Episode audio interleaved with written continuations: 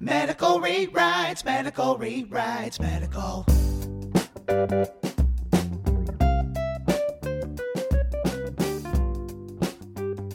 Medical rewrites, medical rewrites. Hello, and welcome to Medical Rewrites, the podcast that rewrites movie scenes with evidence based medicine. I'm Megan Jeffries. Our medical rewrite today is for 28 Days, not the post apocalyptic horror film about the rage virus, the good one with Sandra Bullock. The deep dive will be about medical management of alcohol use disorder. The podcast is going to contain spoilers, for sure, and a description of alcohol use disorder. If you find either of these distressing, spoilers or alcohol use, this could be an episode to skip. 28 Days came out in 2000. The movie budget was 43 million and it grossed 62 million at the box office. The review stats for 28 Days are so disappointing compared to how much I particularly love this movie. IMDb gives it a 6.1 out of 10. Rotten Tomatoes critics give it a 33%, and the audience gives it a 50% approval rating. Largely, the plot is criticized for being too predictable, which I am perfectly fine with because it's a beautiful little story about the struggles of alcohol use and it has a happy ending, which is awesome. To get us in the headspace of the scenes we're going to rewrite today, we got to introduce the plot and what's going on. The story of 20 Days is about Gwen, who's played by Sandra Bullock. She is an addict with an addiction to or disordered use of opiates and alcohol. After stealing and crashing the limo from her sister's wedding, she attends a court ordered rehabilitation center. Gwen is initially super reluctant to engage in group therapy or large group education sessions. On family day, she asks her boyfriend Jasper, who's played by Dominic West, to bring her hydrocodone, a little Vicodin, when he comes for the visiting day. He obliges and they sneak off grounds to drink alcohol. Gwen then shows back up to rehab, appears drunk at the front desk. The next day, her counselor, his name is Cornell, he's played by Steve Buscemi, which is not what you would predict as the go to actor of choice for a counselor, but he's wonderful, plays a great role. Anyways, Cornell confronts her and tells her she's been kicked out and she's going to spend the rest of her 28 day sentence in jail. Gwen continues to deny that she has a problem during this come to Jesus talk with drugs or alcohol and proves this to herself as she throws the hydrocodone that Jasper snuck her in for family day out her third floor bedroom window. Later on that evening, Gwen starts demonstrating some withdrawal symptoms. She starts thinking about the hydrocodone she chucked out the window earlier and how it would take the edge off of her anxiety and agitation that she's having. She plans to climb out the window of her third floor room, grab onto a tree branch, and shimmy herself down to retrieve the hydrocodone because she can't walk past the front desk anymore because she's drunk and she can't afford to get caught. So, this is her solution to this problem. She is, of course, not successful shimmying down this tree. She falls while holding a branch, sprains her ankle. Over the next 12 hours, she recognizes that she may indeed not have full control of her life choices, and she seeks out Cornell to explain her new insights. This scene is not going to be rewritten, but it's a beautiful scene. You know your carpet is filthy. And I, I only bring that up because, uh, you know, carpet grit's responsible for a lot of major health problems. And, you know, it's the last thing that you need around here is major health. Uh, hey. Um, listen, about the, um, about that uh, jail thing, I, I, I can't, I can't, I, I can't, I can't go. Um, uh, no, well, not because I, I don't want to go, but, um, it, uh, Oh, God, my hands. You know, it's like they just keep doing that. That's not normal. I just, there's something wrong with my hands. Um, well, with me.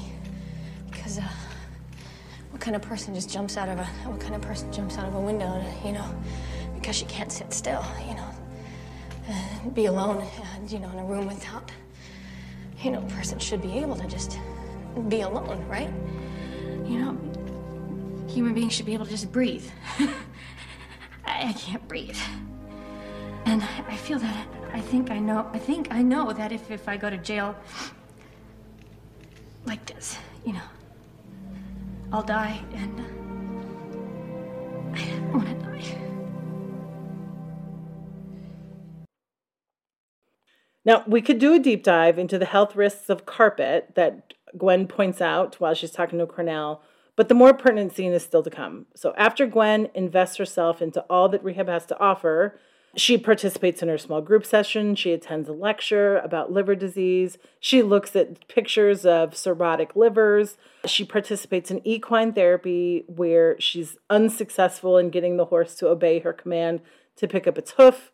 And through all of this, she's engaged, but clearly does not think this is wildly successful. And she just gets overwhelmed with the process and she ends up back in Cornell's office. This is the scene we're going to focus on today. Just give me a pill, give me a shot, give me a, I don't know, give me a lobotomy, give Right, me. because instant gratification has worked so well for you in the past. Just take it easy and keep it simple. I am so tired by the way you people talk, you know? I mean, one day at a time. What is that? I mean, like two, three days at a time is an option? I don't need the romper room bullshit. I just need. What are you doing? It's a therapeutic tool. You leave me no choice. Cornell's response when Gwen asks for a pill, a shot, or a lobotomy is to give her a sign that she has to wear around her neck that states, Confront me if I don't ask for help. The efficacy of this type of intervention, no idea. But Cornell could have instead told her about the pills and shots that we have for the treatment of alcohol dependence. Enter deep dive number one pharmacotherapy for alcohol use disorder. The oldest option that we have is disulfiram. It was approved by the FDA in 1948. To understand how disulfiram works, it helps to understand how alcohol is metabolized. It starts in the liver where ethanol is metabolized to acetaldehyde. This is done by ethanol dehydrogenase. Acetaldehyde is then metabolized further to acetate. This is done by aldehyde dehydrogenase. This is where disulfiram enters the chat because it's an irreversible inhibitor of aldehyde dehydrogenase. So, by blocking the conversion of acetaldehyde to acetate, you get a buildup of acetaldehyde in your system. It's hypothesized that it's the high blood concentrations of the acetaldehyde that's the cause of flushing syndrome, which is now called disulfiram reaction. It's normally characterized by flushing, nausea, thirst, palpitations, chest pain, vertigo, hypotension. The list goes on.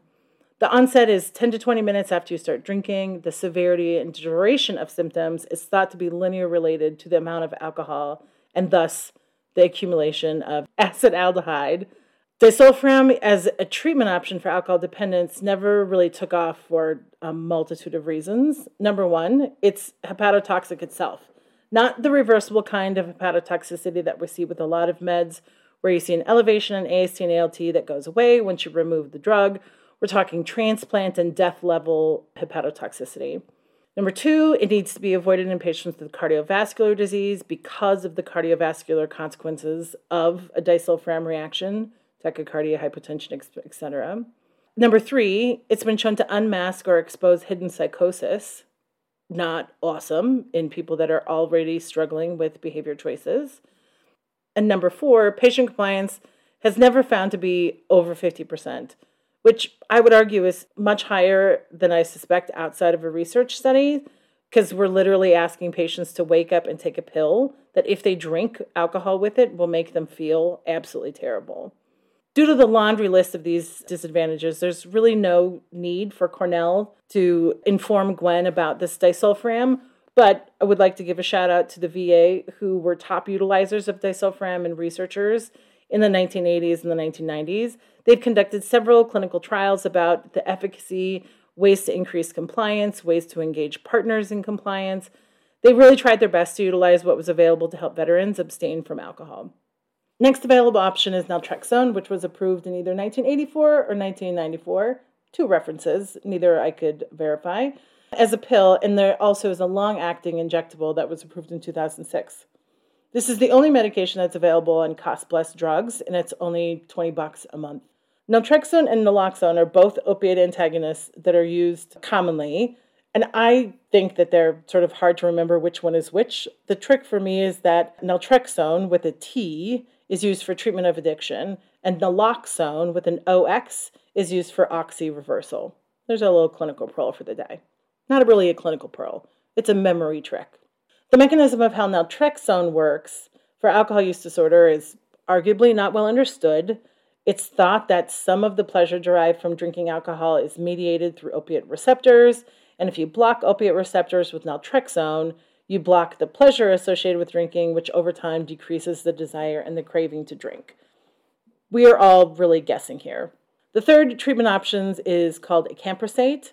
It's another medication we don't know a ton about pharmacologically. Some smart people think it's because acamprosate is both a GABA agonist and an NMDA antagonist. We know that alcohol is a GABA agonist, so the GABA activity from alcohol would be blunted or blocked, and you wouldn't maybe feel some cravings for alcohol or withdrawal symptoms because you're getting GABA agonism from acamprosate that you would be missing from alcohol. The role of the NMDA is more hypothetical. By blocking NMDA, you will block the release of glutamate, which is the excitatory neurotransmitter that is opposite of GABA. So, GABA and glutamate typically balance out in your brain, theory wise, and it's the relationship between relaxation and excitation. In terms of access, the acamprosate is not as accessible as naltrexone. The cash price per month is anywhere between $200 and $300, according to pharmacy websites. There's a relatively famous study published in 2006 called the Combine Study that compared naltrexone and acamprosate, sort of. There were actually nine different treatment groups that were compared over a 16 week duration. The questions that the authors were trying to ask were what type of behavioral intervention is best and which medication, naltrexone or acamprosate, is best. And they asked that either you could have each type of medication with each type of behavioral intervention or the combination of both naltrexone and acamprosate. The study included folks that were absent from alcohol for at least four days. The breakdown was 955 men and 428 women.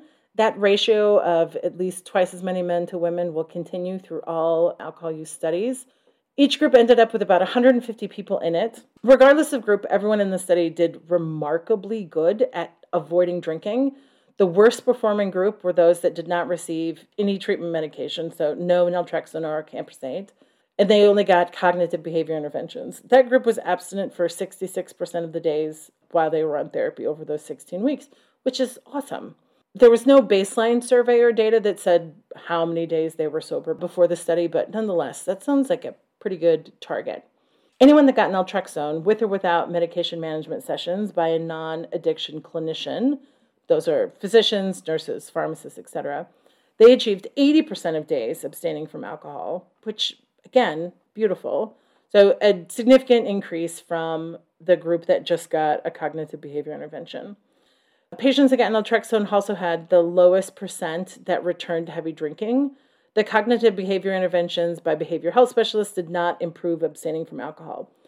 This meant that the everyday clinician can provide naltrexone along with some medication management topics or strategies that about compliance, etc., to naltrexone to patients with alcohol use disorder, which is super exciting, except no one got the memo. This study was published in 2006, and it would be at least 10 years before naltrexone was talked about, at least in the inpatient setting. And it wasn't until, I would say, five years ago that this became something that was done at discharge for patients that or, or during their inpatient stay.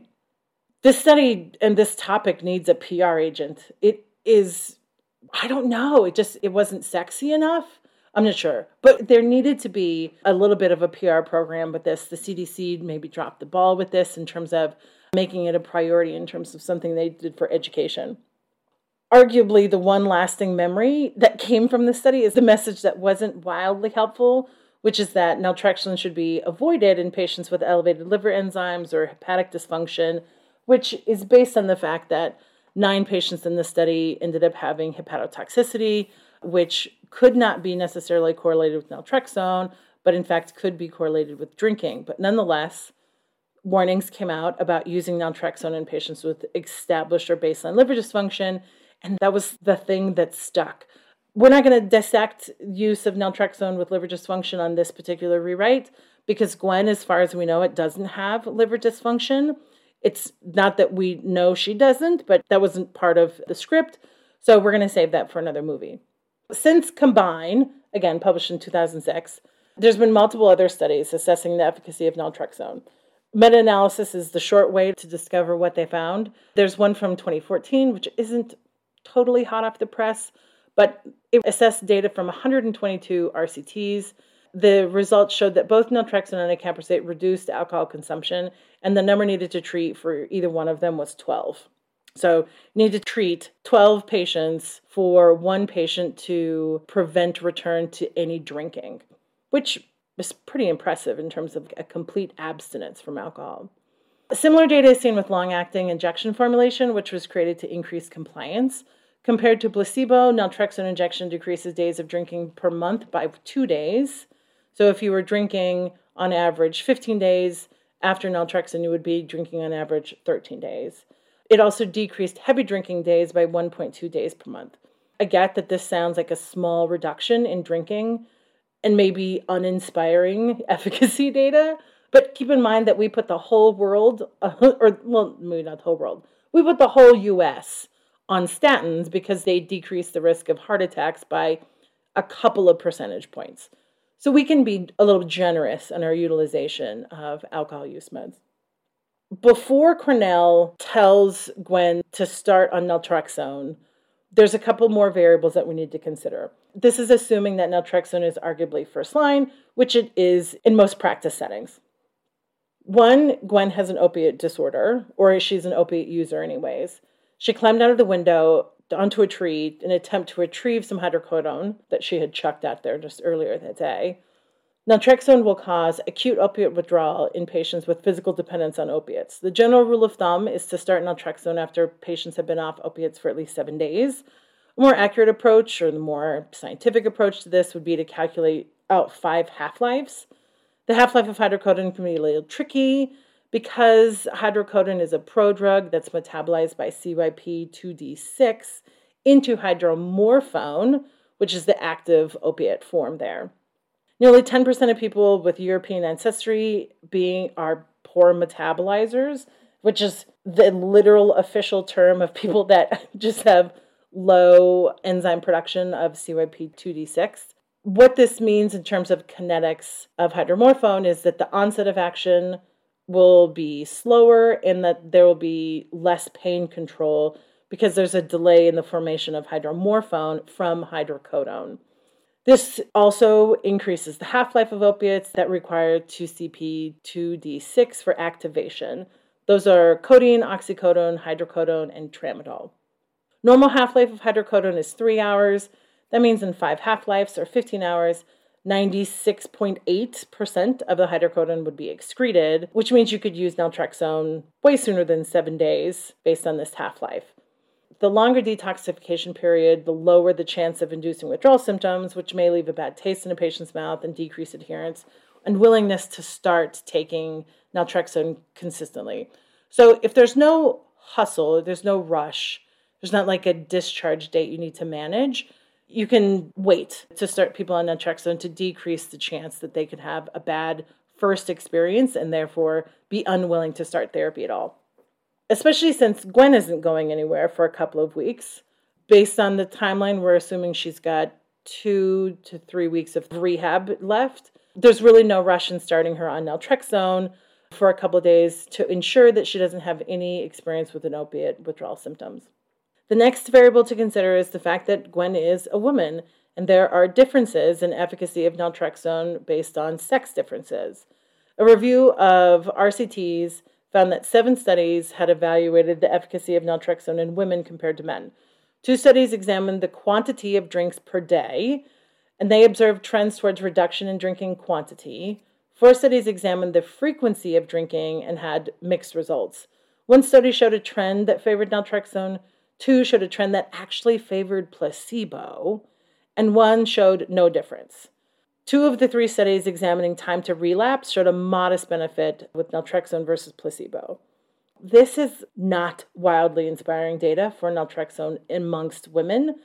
The reason why naltrexone may be or is less effective in women than men is unknown.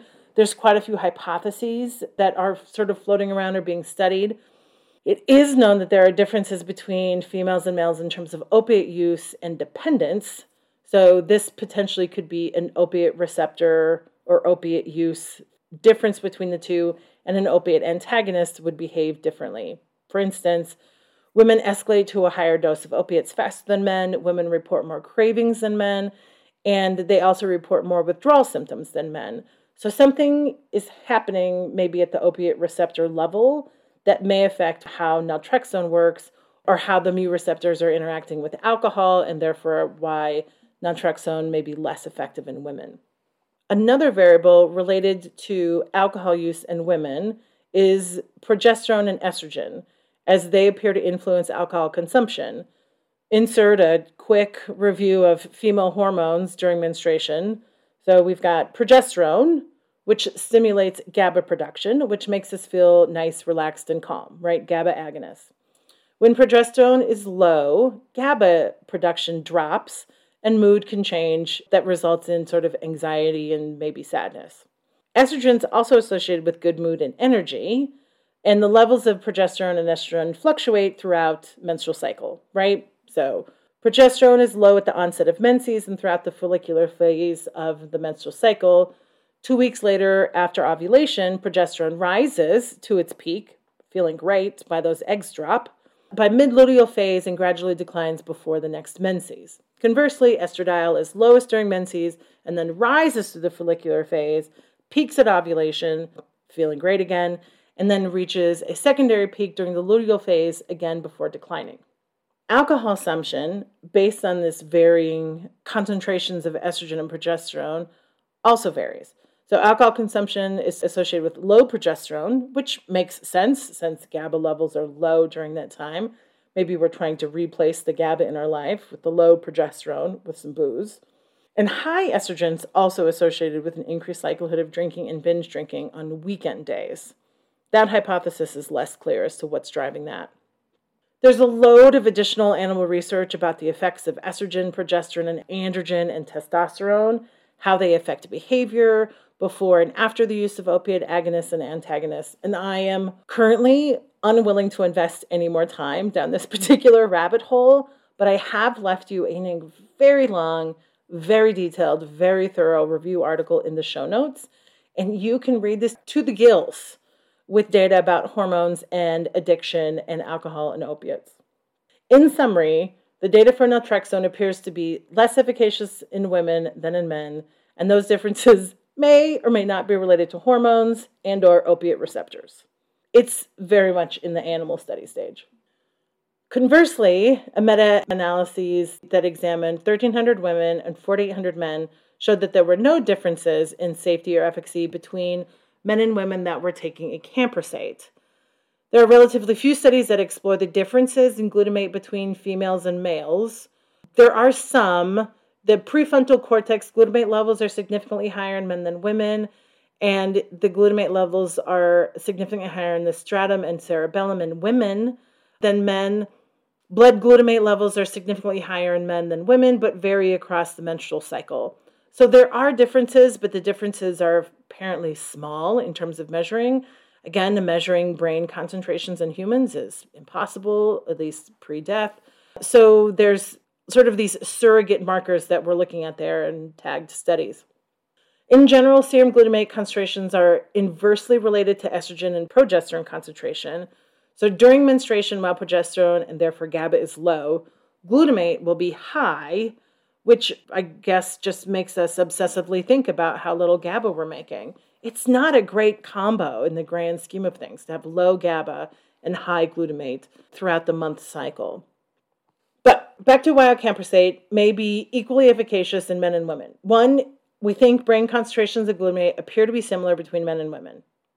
I can't find any compelling data comparing the concentrations of GABA or NMDA receptors.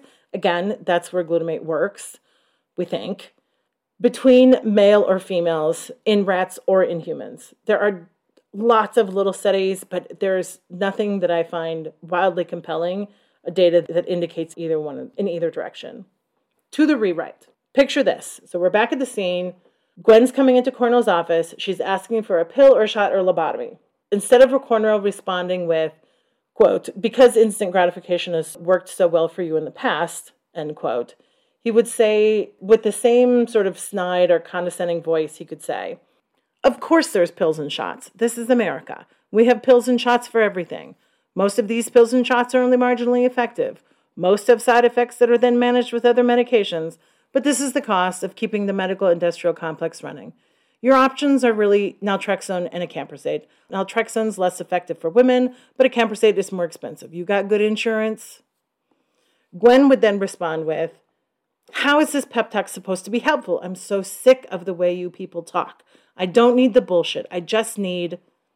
And we're right back into the scene where Cornell interrupts her with her therapeutic sign that now says, Tell me about your experience with naltrexone or acamprosate. And that's the rewrite for 28 days. Check out the show notes for references used for this episode. If you know of a movie that deserves a medical rewrite, visit the website and show notes and complete the form. This has been a podcast presented by me, Megan Jeffries, production and editing by Anne Conley. She is the Sherpa of this entire enterprise. Music is by Brandon Meager. Tell a friend or your drunk uncle about medical rewrites. This could be your not so subtle way of educating them about medications for alcohol use disorder. A very timely topic before we all get together for the holidays.